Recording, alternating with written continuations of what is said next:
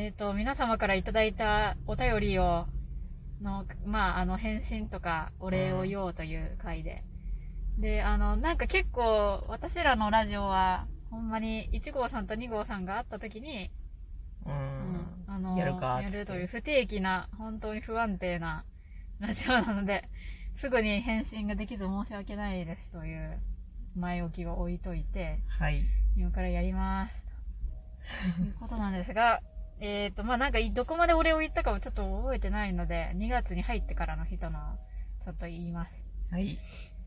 ね、2月12日のボールラッキーさんから応援してますというメッセージでありがとうございます。あと DJ ヘチマさんとバヤさんが、あの、すごいたくさん、あの、送ってくださって、バヤさんは本当にあの、共感しましたとか、美味しい棒とか、コーヒーとかうん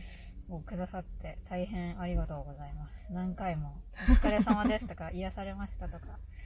すごいことじゃねなんか改めて思うとなんか。すごい、本当にありがたい。だってその、個人サイトで言ったらもう日産、日産はしてないと思うけど、うんうん拍手をめっちゃさ、送ってうんうんうん日産してます、みたいいや、な。本当にそれぐらやい、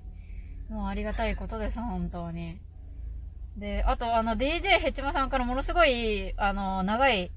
お便りをいただきまして、まあ、読み上げるんですが、あの、は最近周りで陰謀論が好きな友人や会社の方と触れて、自分もオカルトや宗教に興味があるので、いろいろ考えることが多く、個人的にとてもタイムリーでした。これは多分あの、私らの話したあの、A うん。オウム真理教のドキュメンタリー映画の話についてのお便りだと思うんですけど、えー相手のルールを理解して対話をするのはエキサイティングで面白いと感じています。自分語りで失礼しますが、自分は科学に対してもオカルトと同じ感覚で直感的にそうはならんやろと感じる世界のルールが再現可能な形で証明されていくという物語が面白く、うん過去相対性理論など、速さが高速を超えると固定されて時間と距離が伸び縮みするの設定としても、設定としてとんでもすぎる。また、美しい式に表されるのもデザインが良いと考えているので、オカルトや陰謀論のような物語の面白さ、過去世界の不思議に惹かれる人は同じくらい科学に惹かれるポテンシャルがあると思うのですが、どうなんでしょうか。ラジオの内容から離れた長文失礼いたしました。どの回もとても興味深く大好きなラジオです。いやー、ありがたい。そうね。こんな素晴らしいおお便りをくださいまして、しかも、まあ、だ これを、お返事をするのが1ヶ月後とかになって、本当に申し訳ないんですけど。確かにもう聞いてないかもしれんね。うんいや、でも、あの、まあ、これ、もう聞いているという前提でま、あまあま返信すると、すると、いや、確かに、うーん、い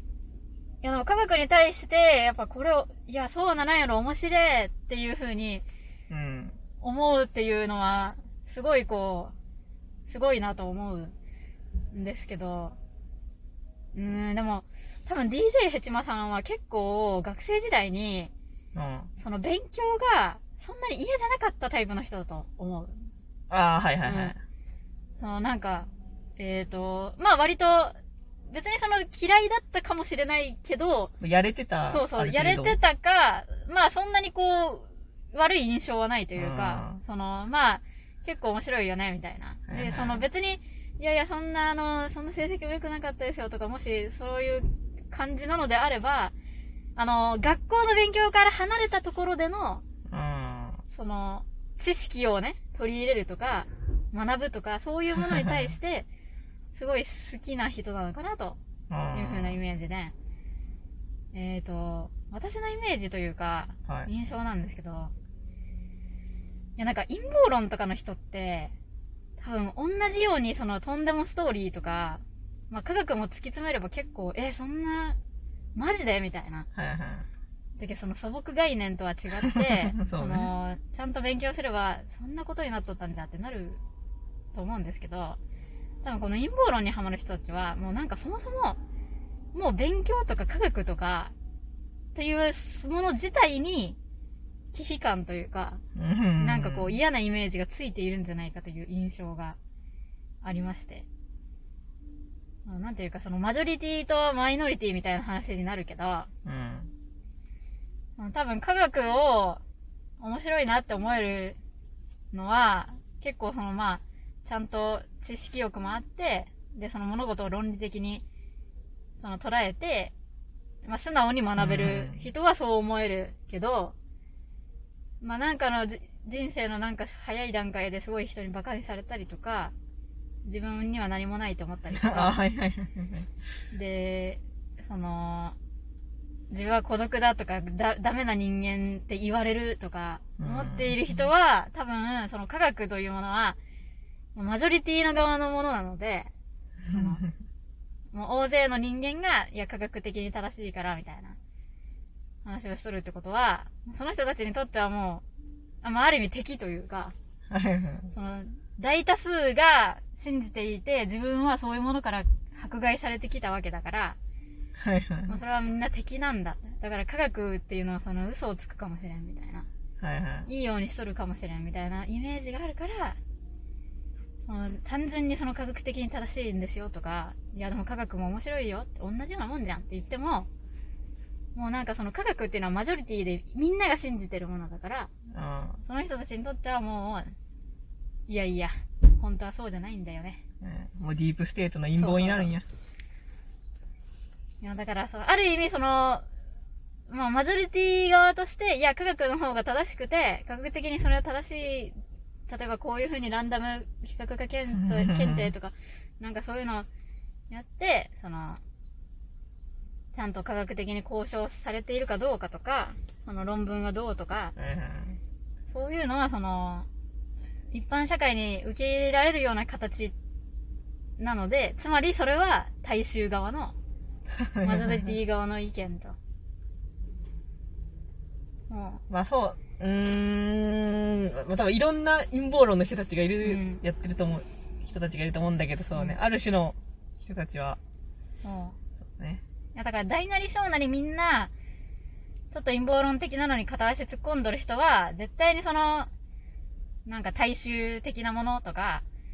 まあみんなが信じているものに対する敵対心みたいなのがあるから、うん、そ、そもそもの土台がね、そうそう。うん、なんかちょっと今私は身近な親族を思い浮かべながら喋ってるんですけど、うん。分かっていない大衆対分かっている嵐。だけ。だから多分、その本質的には科学も陰謀論も確かに同じくらい面白いし、その、その面白さ、物語の面白さに、その、惹かれる要素はあるから、別にそれ自体だったら、どっちにも転ぶ余地はあると思うんですけど、うん。でも、生地その科学が今大衆的にそのね、もう大勢の大多数が受け入れているものだから、確かにどっちにしろ面白いっちゃ面白いんですけど、特別感がないんよ。科学を信じとっても で、科学を信じれるっていうことは、で信じて面白さがわかるっていうのは相当頭が良かったりとか、まあ、勉強に対して嫌なイメージがないとか、そのいろいろ頑張って勉強したり、自分でこう好奇心を持って学んで、うわあ面白いなって 思えるのって相当その、かなりもう上積みの方じゃないかなという気がする。あうん。純粋にそうやって科学って面白いって思える人って。ーで、なんかそうやって思えずに勉強って面白くないなとかずっと思っとって、バカにされるしって思っとって、生きてきて、でも本当はなんか自分だって分かった風な話をしたいじゃん。はいはい。え、実はそうじゃなくて、とか、なんかこれはこういう風に言われてるけど本当はそうじゃないんだよ、みたいな話がしたいって思った時に、例えばその科学を身につけて、科学的に何かを言うっていうのは、ものすごくハードルが高いし、ちゃんと勉強しないといけないし、すぐ嘘がバレるから、しかもまあみんな大勢の人がその方法で科学を身につけて勉強してやっているから、特別感がないけど、でしかもその特別になろうとしたら相当な努力が必要だけど、陰謀論とかは、めっちゃ手軽だし、まあまあそうよ。YouTube とか、他人が作った YouTube の動画とかブログとかをいっぱい読んで、もうとにかくあの論理的に何も考えずに、とにかくいっぱいなんかとりあえずいっぱい読んで、で、人が言ってることを、いや、それは本当はそうじゃなくて、言ったらもうそれで勝ちなんよ。すぐ勝てるんよ。陰謀論。いやーでもやっぱね、陰謀論、陰謀論の前はね、やっぱネトウヨだっただったと思うんですよね。うんみんなはね。そうん、まあだからなんかそういうそ一般大衆が知らないものとか興味を持っていないものに、あえて目をつけて、そこの知識をこう、まあ非論理的でも何でもいいので、とにかくたくさん身につけて、で、人が何か言ったら、いや、それは本当はそうじゃなくて、って言えるようになれるのが、やっぱ陰謀論とか、そういうとんでも科学とか、なんですよね。だから科学の立場に立って人に何か言おうと思ったら、それは相当の研鑽が必要ですけど、陰謀論とかだったらすぐにそれはできると。まあ、そうね。なんか簡単に人を論破できる方法みたいな。何言われてもだってそれはもう宇宙世界線が移行しているからって言えば勝てるんで。まあねうんあとやっぱ、その私の親族がさ、やっぱ思い浮かびながら喋ってんだけど。いや、最初はね、うん。で、その、まあネトウヨにしろ、うん陰謀論にしろ、やっぱね、論理的な話、論理的っぽいこと言ってくるわけよね。はいはいはいはいでもそれはその、一個の見方でしかない論理を言ってくるので、その、いや、ここってこうなんじゃないの？とか、そういう話をしてくれないんですよね。